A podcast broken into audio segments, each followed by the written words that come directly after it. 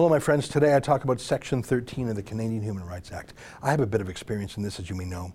I was prosecuted on the Alberta equivalent of this law for 900 days for publishing the Danish cartoons of Mohammed a dozen years ago. Well, Stephen Harper repealed that bill in the federal parliament in 2013, a great achievement.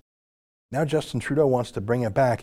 I don't know if there's anything we can do to stop Trudeau, but Andrew Scheer seems to be going along with it. That can't stand. We have a show today. It's 100% on censorship. I hope you'll watch it.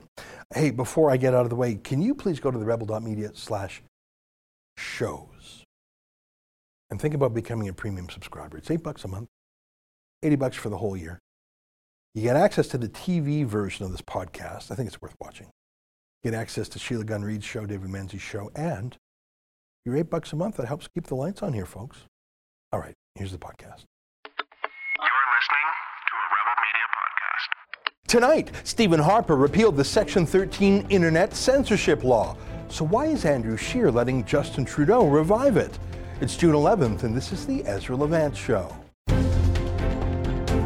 Why should others go to jail why? when you're the biggest carbon consumer I know? There's 8,500 customers here, and you won't give them an answer.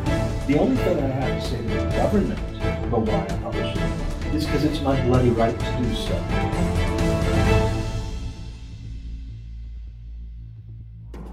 In 2013, Stephen Harper's Conservatives voted to repeal Section 13 of the Canadian Human Rights Act. That's the censorship provision that made it an offense to hurt someone's feelings, or actually, even worse, it made it an offense to potentially cause one person to have hard feelings about another person. The language really is that vague. It really was a feelings crime, a thought crime, not even a word crime. Here's the text of the now repealed Section 13. It was illegal to publish anything, including on the internet, that, quote, is likely to expose a person or persons to hatred or contempt. So that created the counterfeit human right not to be offended, which, of course, that's, that's not a real thing. What that really was was government power, the power to silence you, masquerading as a human right. That odious law was finally repealed in 2013, but now Justin Trudeau's Liberals are looking to bring it back. They're studying this at Parliament's Justice Committee right now. And to my horror, Andrew Scheer's Conservatives haven't lifted a finger against it. They just, they just haven't. They're not actively cheering it on that I can see. But they have made a team decision, a party wide decision, specifically not to champion freedom of speech. I can't name a more important issue for conservatives, actually. It's more important than taxes or immigration or fighting terrorism or respecting our military. It's more important than any trade deal, more important than criminal justice, because if you don't have free speech, you can't talk meaningfully about any of those other issues. So it's so clear to me. The Liberal government, really any government, it's not just Liberals, all politicians, they don't like their critics, but the Liberals in particular are seeking to shut down criticism of them on key political issues, especially immigration, by the way. They're looking to silence speech that isn't governed by our criminal code. I'm fine with our criminal code generally. But they're looking to silence legitimate political criticism under this hurt feelings law because it's easier to shut someone up than debating them. Here's a mashup of Justin Trudeau and Ahmed Hussen, the immigration minister, both of them personally attacking us here at the Rebel, for example, reading word for word the same talking points, claiming that we're fake news that ought to be condemned. It is disappointing to see the Conservatives and uh, Max, uh, the, the, mem- the, member opposite engage in peddling uh, rebel media conspiracy uh, theories. It is disappointing to see the Conservatives engage in peddling rebel media conspiracy theories. It is disappointing to see the Conservatives engage in peddling rebel media conspiracy uh, theories. Now, normally I'd be flattered by that. I have no problem with politicians bad mouthing me, uh, feelings mutual. Uh, it's a sign that we at the Rebel are not bought and paid for, like, say, the CBC, who seem to specialize in sending female reporters on first date style walk and talks with Trudeau, where they ask really tough questions like this. Uh, last book you've read or the book you're reading? Um, the just finished uh, the um, the patch, which was uh, Chris Turner's uh, history yes. of yeah. Uh, of the oil patch. Um, but I'm also about to start uh, the new uh, Ken Follett, with, uh, the third third book that is uh, the sequel to um, Pillars of the Earth. That's your, your nerdy side. That no, that's that's my. Your sci-fi nerdy side. no, no, it's not. It's not sci-fi. It's it's just a, a, a sweeping historical epic, I'm sure, but I haven't started it yet. So, uh, What uh, kind of music are you listening to right now? If you have time, or podcasts. Podcasts? no, I don't. I, I've tried. I, I run regularly, and I've tried to. Uh, uh, tried to do the podcast thing, but it hasn't really. Uh, it doesn't really. Say, I don't like people talking in my ears when I'm trying to run. I like to, like to sort of vibe out. Yeah, I'd rather be hated by Justin Trudeau than to be his concubine. But the problem is that Trudeau isn't just arguing with us here. He's not just condemning us here. He wants to ban us. He and his point person on the job, Karina Gould, have made it crystal clear they want to silence Trudeau's enemies, not to debate us. This was first told to Facebook directly by Trudeau to their chief operating officer, Sheryl Sandberg, that if Facebook didn't silence critics like us in the run up to the election, Trudeau would force them to. Remember, he used that phrase fake news. That's what he calls anyone who disagrees with him, and he's now demanding that social media companies comply with him. Trudeau met with other censors in Paris recently Emmanuel Macron, the hated president of France, who's really at war with those, his own people, and Jacinda Ardern, the New Zealand prime minister, who has been revealed recently to be beholden to Chinese interests and is pursuing a very Chinese style policy of government censorship. So Trudeau and Macron and Ardern met behind closed doors in Paris with social media companies to announce that they have persuaded most social media companies to crack down on their critics in the next election. Now, that's deeply troubling. We see purges of conservatives already from Facebook, Twitter, YouTube. But if you're purged from those companies, you're, you're silenced, but you're still free. You, you don't go to jail, you're not fined, you're not dragged through a court system for years. And that extra edge, though, that punitive side, that embarrassing, time consuming, grinding, psychological warfare side of Section 13, the prosecutions, that is what appeals to Trudeau and his Liberal Party. They don't deserve the name liberal anymore. By the way, it comes from the Latin word for freedom. That's where Section 13 comes in. The left is generally happy when a conservative voice is silenced online. Sometimes leftists go the extra mile. They want them out of a job, or they boycott a company, or they harass someone's employer. But Section 13 of the Canadian Human Rights Act would go further than any of this. It would expose any conservative voice to tens of thousands of dollars in fines and legal costs. And the Canadian Human Rights Tribunal, it's a kangaroo court run not by real judges, but by non judge activists. They have tremendous power to do weird and strange things that a normal court couldn't. I remember when I was prosecuted by the Alberta version of the Canadian Human Rights Commission, that Alberta version literally demanded, in writing, that I not only pay cash to a radical Muslim activist who was offended by me, but the Human Rights Commission actually demanded that I give him two full pages in the magazine that I published back then, unedited, for him to say literally whatever he wanted to say about me. I'm serious. That's actually what the Human Rights Commission demanded from me that I give up two pages of my magazine to some Sharia law thug from Pakistan. No normal court would, would even think of that. That's so weird. But Human Rights Commissions are, aren't real courts. That's what this is about. It's not even about censoring people now. The social media companies do a pretty good job of censoring for Trudeau already. This is about humiliating conservatives, deterring conservatives, demonizing them, costing them money. It's really about vengeance for Trudeau. I won't get into all the procedural reasons it's built that way, but, but a few examples include the fact that, unlike a civil lawsuit in a real court, in a human rights kangaroo court, the complainer doesn't have to pay for his own lawyer. Uh, unlike a civil lawsuit in a real court, if you're wrongfully sued and you win, you don't get your costs paid by the false accuser. Uh, unlike in a criminal lawsuit in real court, you don't have to be convicted beyond a reasonable doubt. Unlike a criminal lawsuit in real court, you have no legal aid help if you're poor. It's the worst of all worlds, these kangaroo courts. It's exactly what Justin Trudeau would love. I mean, think about it. He tried to let his criminal friends like SNC Lavalin off the hook, and he tried to convict innocent people like Vice Admiral Mark Norman. He couldn't get away with that in a real court. That's why I call these human rights commissions a kangaroo court. That's one reason why Harper shut down Section 13, and it's a big reason why hucksters like Trudeau like it. And the very offense itself likely to expose a person to hatred or contempt. Give me one more reason on that. Likely to. So maybe it'll happen, maybe it won't. But it's all in the future, so you can't even say I didn't do it. No one said you did. Uh, You don't actually have to have done anything wrong to be guilty of it.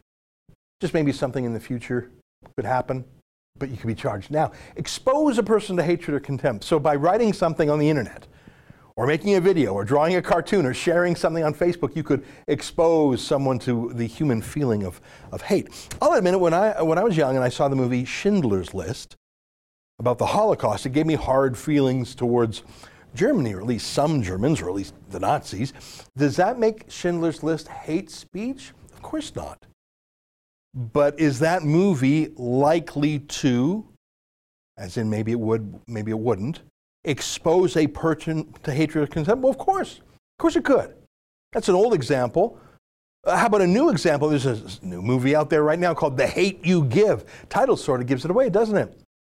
If you watch that movie and have some hard feelings, whoever made the movie is guilty of Section 13. Emotions are a natural part of the human personality. We're all a little bit different in that, as in, in fact, I think that's the part, point of art and all communications, fiction, nonfiction, to cause an emotional response is part of being human. And not all emotions are comedies and laughter. Sometimes there are tragedies. Sometimes there are calls to action. Sometimes there are memorials. Watch the movie Killing Fields. Watch Apocalypse Now. Watch American Sniper. I watched that and I hated Al Qaeda even more. How about you?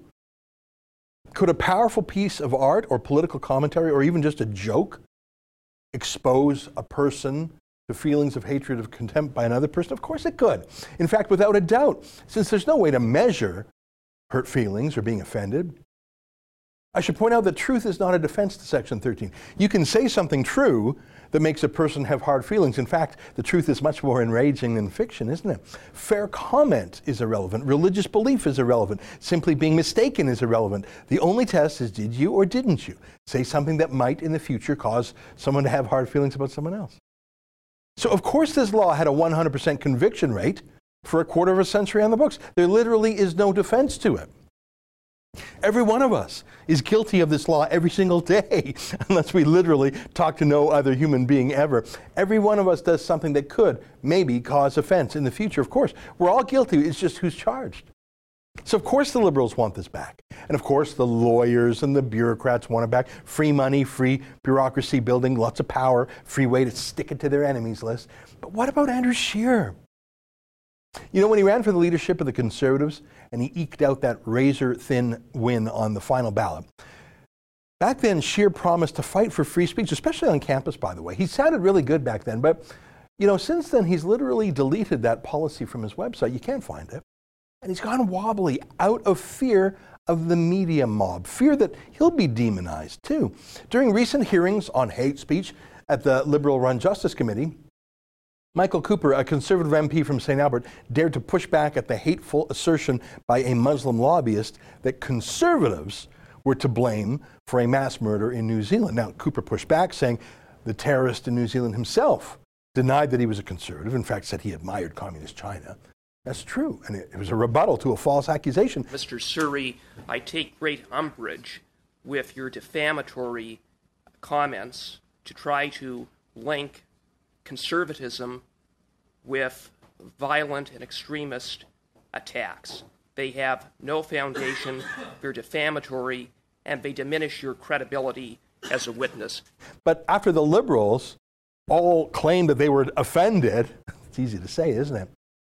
Andrew Scheer literally fired Cooper from the committee, saying it was inappropriate. Well, just, just say it, Andrew. Michael Cooper's words were likely to cause hatred or contempt. I mean, could, could be, right? And, and worse, and weirdly, Andrew Scheer ordered the remaining conservatives on the committee to vote to turn off the video cameras when Mark Steyn, Lindsay Shepherd, and John Robson testified at that committee. Understand how nuts that is. The conservatives invited those public figures to testify. They invited them to come to Parliament, presumably to testify for free speech, and they showed up. They took time out of their days. And, and then, when they were all sitting in Parliament about to give their testimony, the conservative MPs literally voted to turn off the cameras on them so the world could not see them arguing for free speech. According to Andrew Lawton, our friend who was right there, the order to have these conservatives vote against the cameras came from Scheer himself to literally vote to turn off the cameras on their own witnesses they had invited. What is going on here? Why did Scheer's point person on the free speech battle literally cheer for Karina Gould in committee earlier this year, complimenting her on how sharp she looked and telling her she should go harder and faster on the censorship? Uh, Minister, always lovely to see you. I love that necklace, by the way. That's just beautiful. Um, so I'm asking you, um, please, if you are ready in regards to the social media platform, willing to make the hard decisions, to take the hard actions, and not six months from now, uh, but now, please.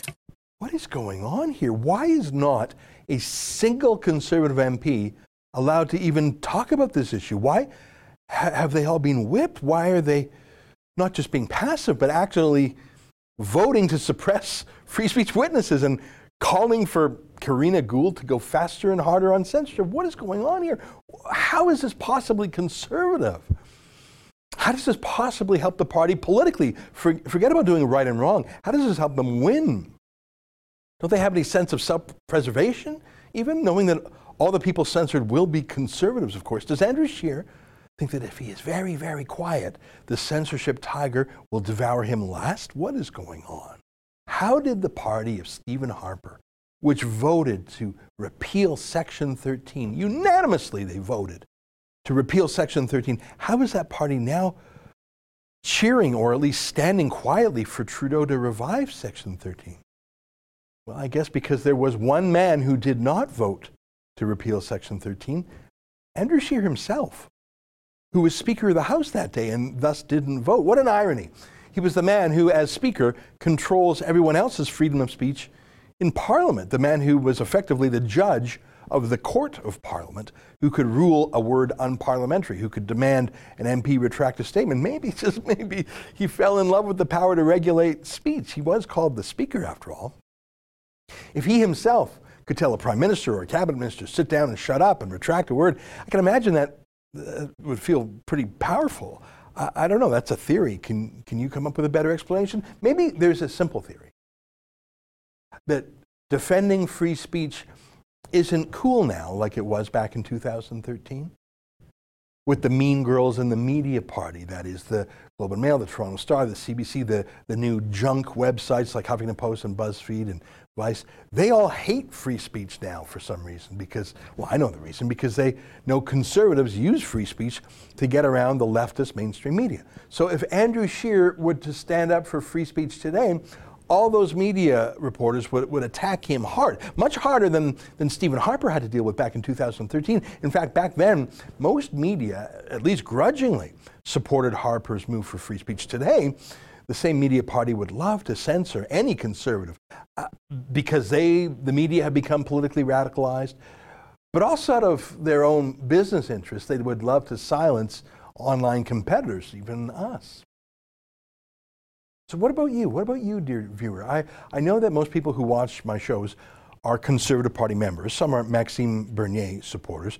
I would ask you to sign a petition to Justin Trudeau to have him stop Section 13. But I know that, of course, Trudeau wouldn't listen. He'd throw it in the garbage. He doesn't listen to anyone. He loves censorship. He will bring it to law if he can. But what if I asked you to sign a petition not to the Prime Minister or to Karina Gould, but to Andrew Scheer himself, to ask him to take off the whip from his own MPs, to ask him to let his own MPs be true conservatives, or at least to speak their conscience, to allow them to stand up for freedom of speech. I'm not going to ask Andrew Scheer to let Michael Cooper back in. We, we know he won't. He has too much pride invested in that weird firing. But to stop Section 13 itself, a great effort by countless grassroots conservatives for years finally convinced Stephen Harper and the Conservative Party to repeal it. It took years. And that repeal has stood for six years, and we're all the better for it. Don't let Stephen Harper's achievement be undone. Don't go quietly along with Justin Trudeau and Karina Gould. And don't, for God's sake, be an active participant in it by voting to turn off the cameras on Mark Steyn and Lindsay Shepherd and John Robson. So I've drafted a petition, but it's to Andrew Scheer Look, I know he can't stop Section 13 on his own. He lacks the tools to do that. But if he and his MPs make a proper fuss about it and engage the remaining true journalists left in this country and perhaps en- engage the larger civil society and use all the tools in their toolbox, like the remaining conservatives in the Senate, and use whatever rules of parliament, maybe, just maybe, this awful decision by Trudeau to ram through censorship on the eve of the election could be stopped or even slowed down just to delay it till after the election. It could be done. I mean, Trudeau could still force it through for sure. He's got an absolute majority. But if Andrew Scheer made a big enough fuss, I think he could make this too costly for Trudeau, and Trudeau would abandon it, as he abandons many things that get tough to do. I think Trudeau could back down. I really believe that. But it won't happen if Andrew Scheer won't do it, and he's not doing it. The NDP loves Section 13. This is an emergency now. All of those freedoms will be washed away. Stephen Harper's achievement will be wiped out. So please sign our petition right now to Andrew Scheer. It's simple. You can see it at stopsection13.com. It simply says, We call upon Andrew Scheer to stand up for freedom of speech by opposing the revival of Section 13 of the Canadian Human Rights Act. That's says. He promised he'd be for free speech when he ran for Conservative leader. The Conservative Party was unanimously for free speech under Stephen Harper. The country needs free speech. We need an opposition to oppose censorship. It's easy for him to do. If he's worried about what the, the country thinks, he, he, he'll be in good stead. Canadians like free speech, but these days, I'm worried that Andrew Scheer cares more about what the media party thinks than what Canadians think. Please sign our petition at stopsection13.com, and I will personally deliver it to Andrew Scheer myself. Go to stopsection13.com.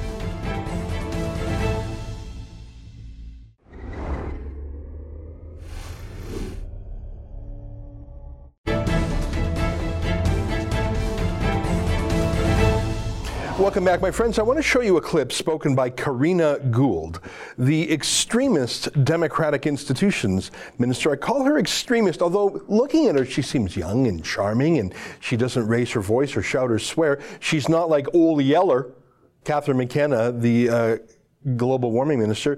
Uh, she's very calm on the outside, and that may be one boring even, and that may be one reason why she gets away with things that few other politicians could. I find it deeply disturbing. I'm going to show you a Q&A by a reporter in Parliament, en français, but we've translated it. We've got a translation from uh, that we'll play for you. I want to ask you a question. If this had been spoken by Doug Ford at the provincial level, Jason Kenney at the provincial level, or by Stephen Harper at the federal level, a conservative cabinet minister saying they would consider turning off Twitter or Facebook or any other social media if they didn't censor the enemies of the government. I put it to you, you would have heard this clip before now hundreds of times. This clip is actually almost a week old. Here, without further ado, here is Justin Trudeau's cabinet minister, Karina Gould, musing about literally turning off Twitter like North Korea and China have done. Take a look. There was an expert that said in a committee last week, um, I don't know about cutting the signal, but he said, well, do we have to uh, shut the tap and uh, cut off these large organizations as as long as they're not responding to requests? Is this possible? Well, that's an interesting example. The government is looking at all the different uh, um, possibilities. As I said on many different occasions, we're taking a, a whole of government approach with regards to digital platforms in general. You heard the question. There were witnesses who suggested cutting the signal, cutting them off. Would you consider that? We are considering all the different possibilities. Could you imagine that? The arrogance, the chutzpah well, yes, you can imagine that because she's a Trudeau cabinet minister. But can you imagine the docility and the passivity, and more than that, the just sheer lack of curiosity from the media party that greeted that? That was not some secret recording, that was in the foyer of the House of Commons. Yet, the only other journalist I know who has dug into this matter is our friend Andrew Lawton of TNC.news who joins us now via Skype. Andrew, it's great to see you again. Whenever we talk, it's about bad news, though. Yes, it is. And, you know, there's a, a, really shameful part of this, Ezra. There's, I think, a two pronged tragedy here. Number one is that a minister of the crown would dare to say that. And there's another uh, clip from the same press conference where she says it's something to think about. Hmm.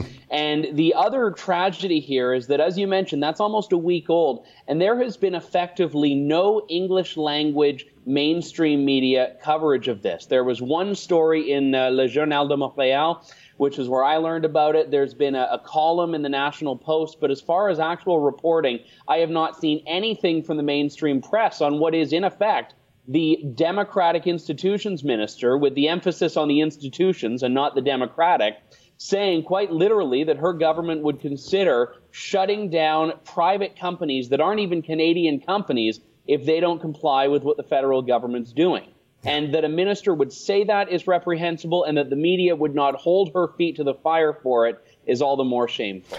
Andrew, I'm so glad that you corrected me to point out the Journal de Montréal, which is a, uh, a very large newspaper in Quebec uh, owned by Pierre Karl Péladeau, actually, the former boss of the Sun News Network. I'm so glad that you corrected me because, of course, they did break the news. That's also how I learned about it. So, it's not completely dead, but the fact that you and I, and French is not either of our mother's tongues, uh, the fact that we had to learn about it from a, a French tabloid in Montreal.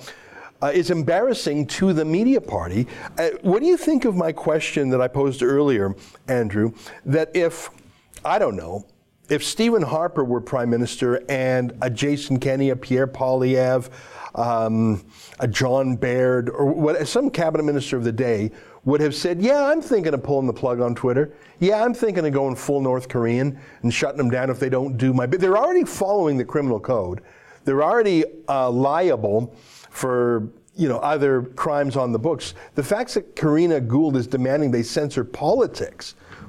Uh, and she's threatening to pull the plug. I swear that is Iran stuff, North Korea stuff. And and like you say, just the slightest murmur in English Canada, nothing more. No, and I think that there's an important point here. And you know, one observation I've made in the past is that what the media accuses Donald Trump of doing, Justin Trudeau's government has actually been doing. when you look at the SNC Lavalin affair, firing the attorney general, I mean, these things that uh, really the media is in hysterics and has been for years about Trump doing, the Trudeau government does with relative impunity. And here we have, and, and I don't use this word lightly, and I want to make very clear that I say this word because of the gravity of the word. But this is a fascist proposition for the government to threaten to shut down private enterprise for noncompliance with a government restriction on speech. And again, I know the media calls everyone fascist and you know Nazis and the new Hitlers and all of that. And and I'm not using this with the same level of looseness that they do. I am talking about what is at its core a fascist principle for government to want to shut down social media companies. And by the way, Ezra, this is not, uh, for my part anyway, a defense of social media companies. I find that they themselves are quite reprehensible in the way they engage with free speech. But I have to stand up for that freedom here. So it's not that I'm sympathizing broadly with social media companies. It's that the Canadians who use those platforms to communicate are the ones that are actually being punished here, not the companies themselves. If yeah. government shuts down Twitter, it's not just taking away Twitter's speech, it's taking away the speech of anyone who uses Twitter. Yeah, you're, you're so right. And also the right of people to hear someone. There's the right to speak, but there's also the right to hear. I mean, for example, here at The Rebel, we have almost 200,000 followers on our Rebel Twitter account. I have almost the same.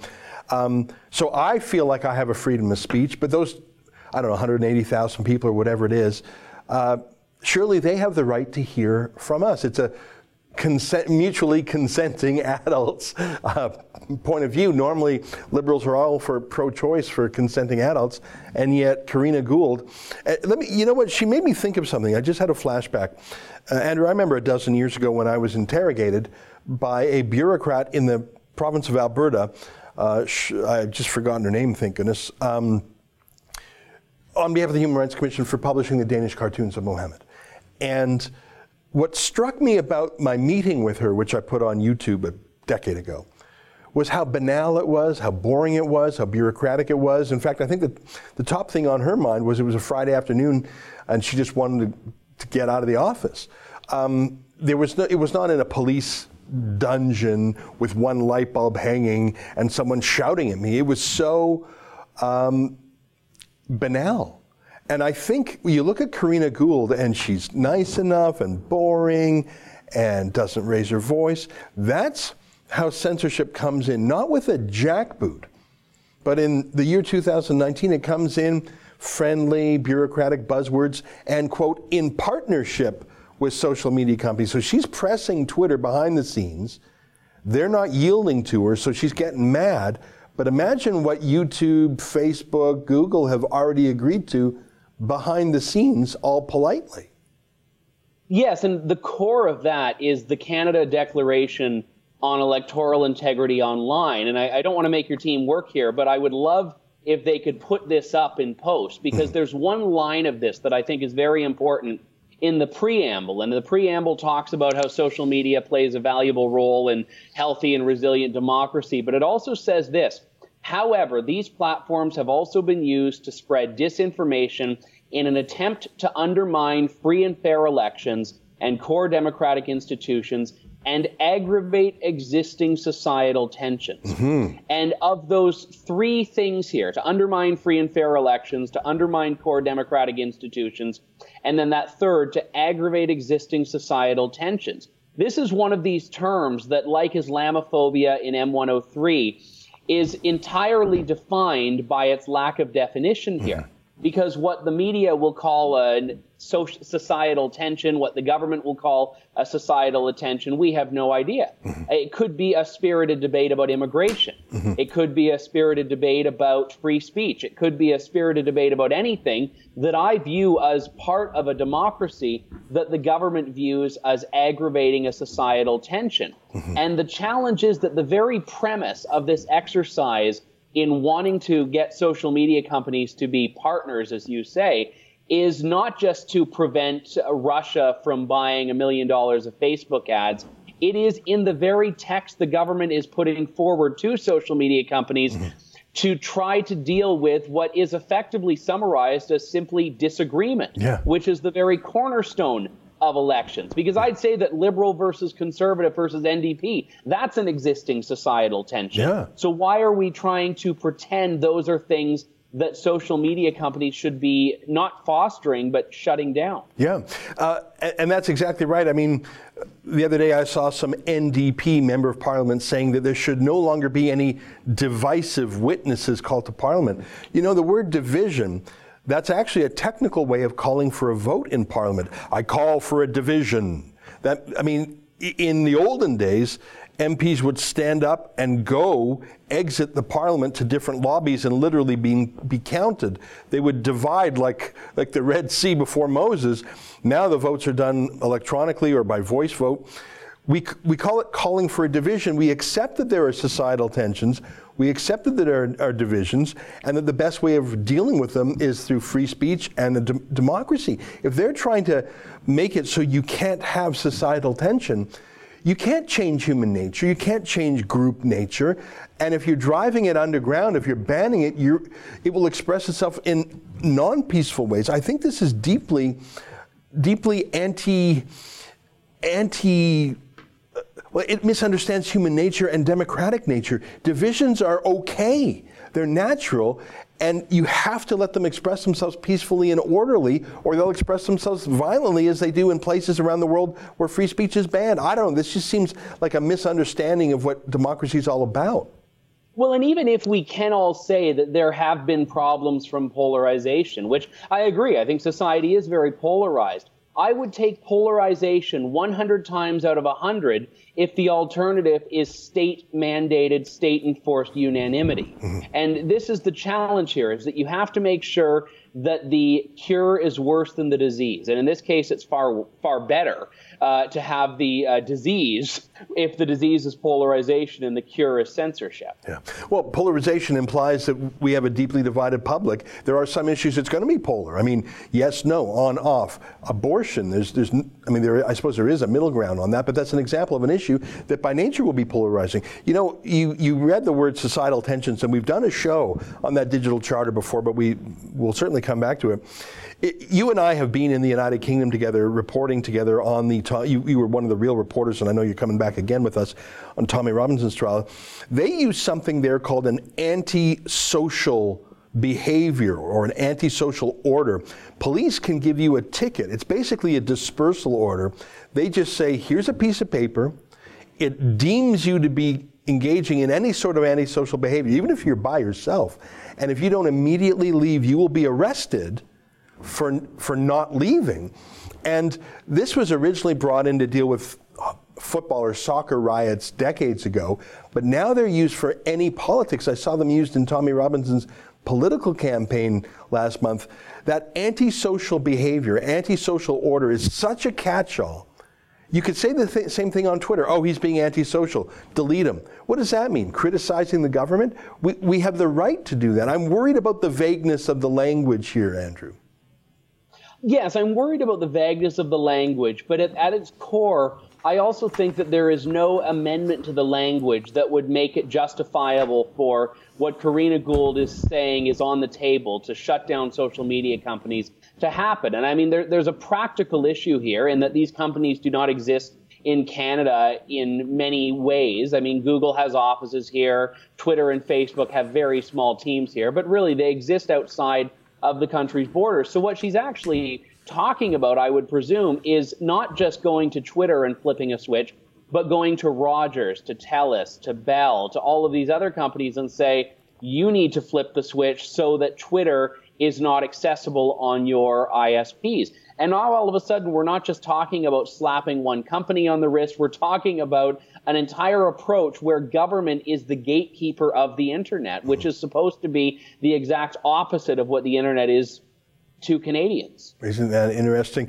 You know, I should tell you, just yesterday, I received an email from Twitter that there had been a complaint about one of my tweets criticizing a terrorist group called Hamas. It was a very quick tweet. Twitter had an investigation and cleared me. Um, but that's not the first time it's happened. I have been notified in the past by Twitter that Pakistan, the government of Pakistan, has objected to some of my tweets. Now, some of them were so old I didn't even care. Like, I, I obviously someone's looking through almost 10 years of my tweets. But I mean, that's the kind of company we'll be in. Pakistan is literally blocking some of my tweets from their country. Pakistan tried to, I presume it was Pakistan or maybe it was Hamas itself, tried to get me to delete a tweet. That really is the company that Karina Gould would have us keep and, and that's not a place I think most Canadians would, would go to. Last question for you, Andrew.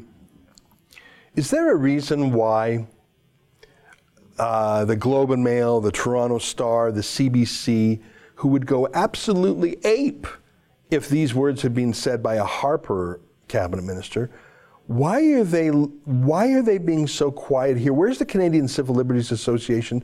Where's PEN Canada? Where's the Canadian Association of Journalists? Where's the Canadian Journalists for Freedom of Expression? Why are they all like they have a laryngectomy or something? You know, I'm sympathetic to some of those third party groups uh, because the media has not actually done its part in making Canadians aware that this issue is going on. So I think that uh, some of these groups, where I agree there have, have been uh, some tenuous relationships with free speech, uh, they can't comment on something they don't know about. So I, I, give them the benefit of the doubt for a period of time.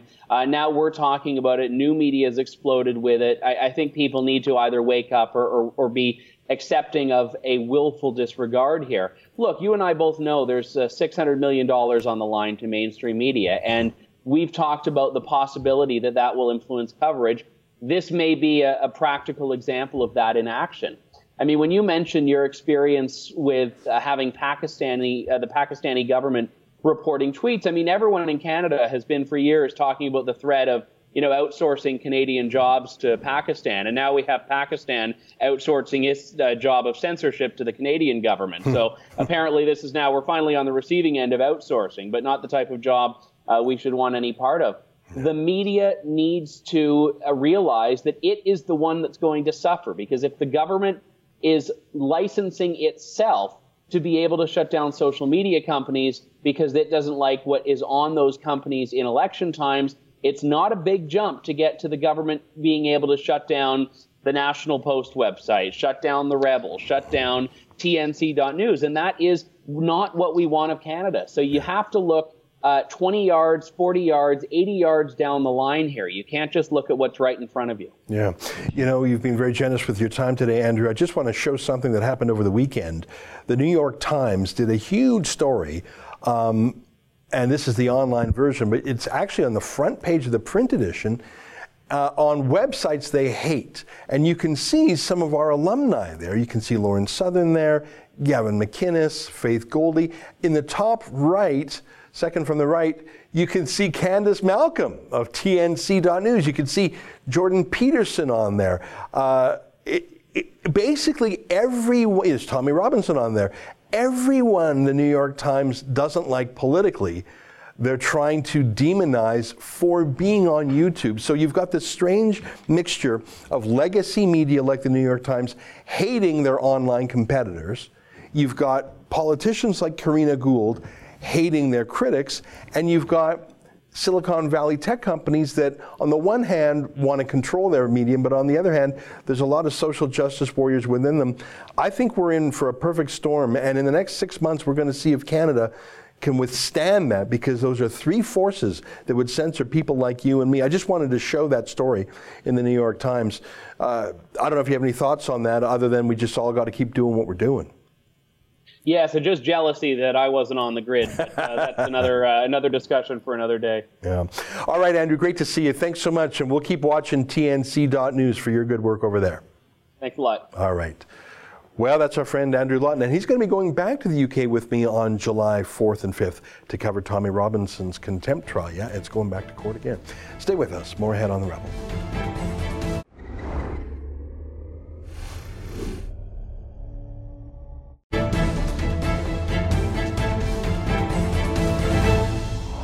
Hey, welcome back. What did you think of the show today?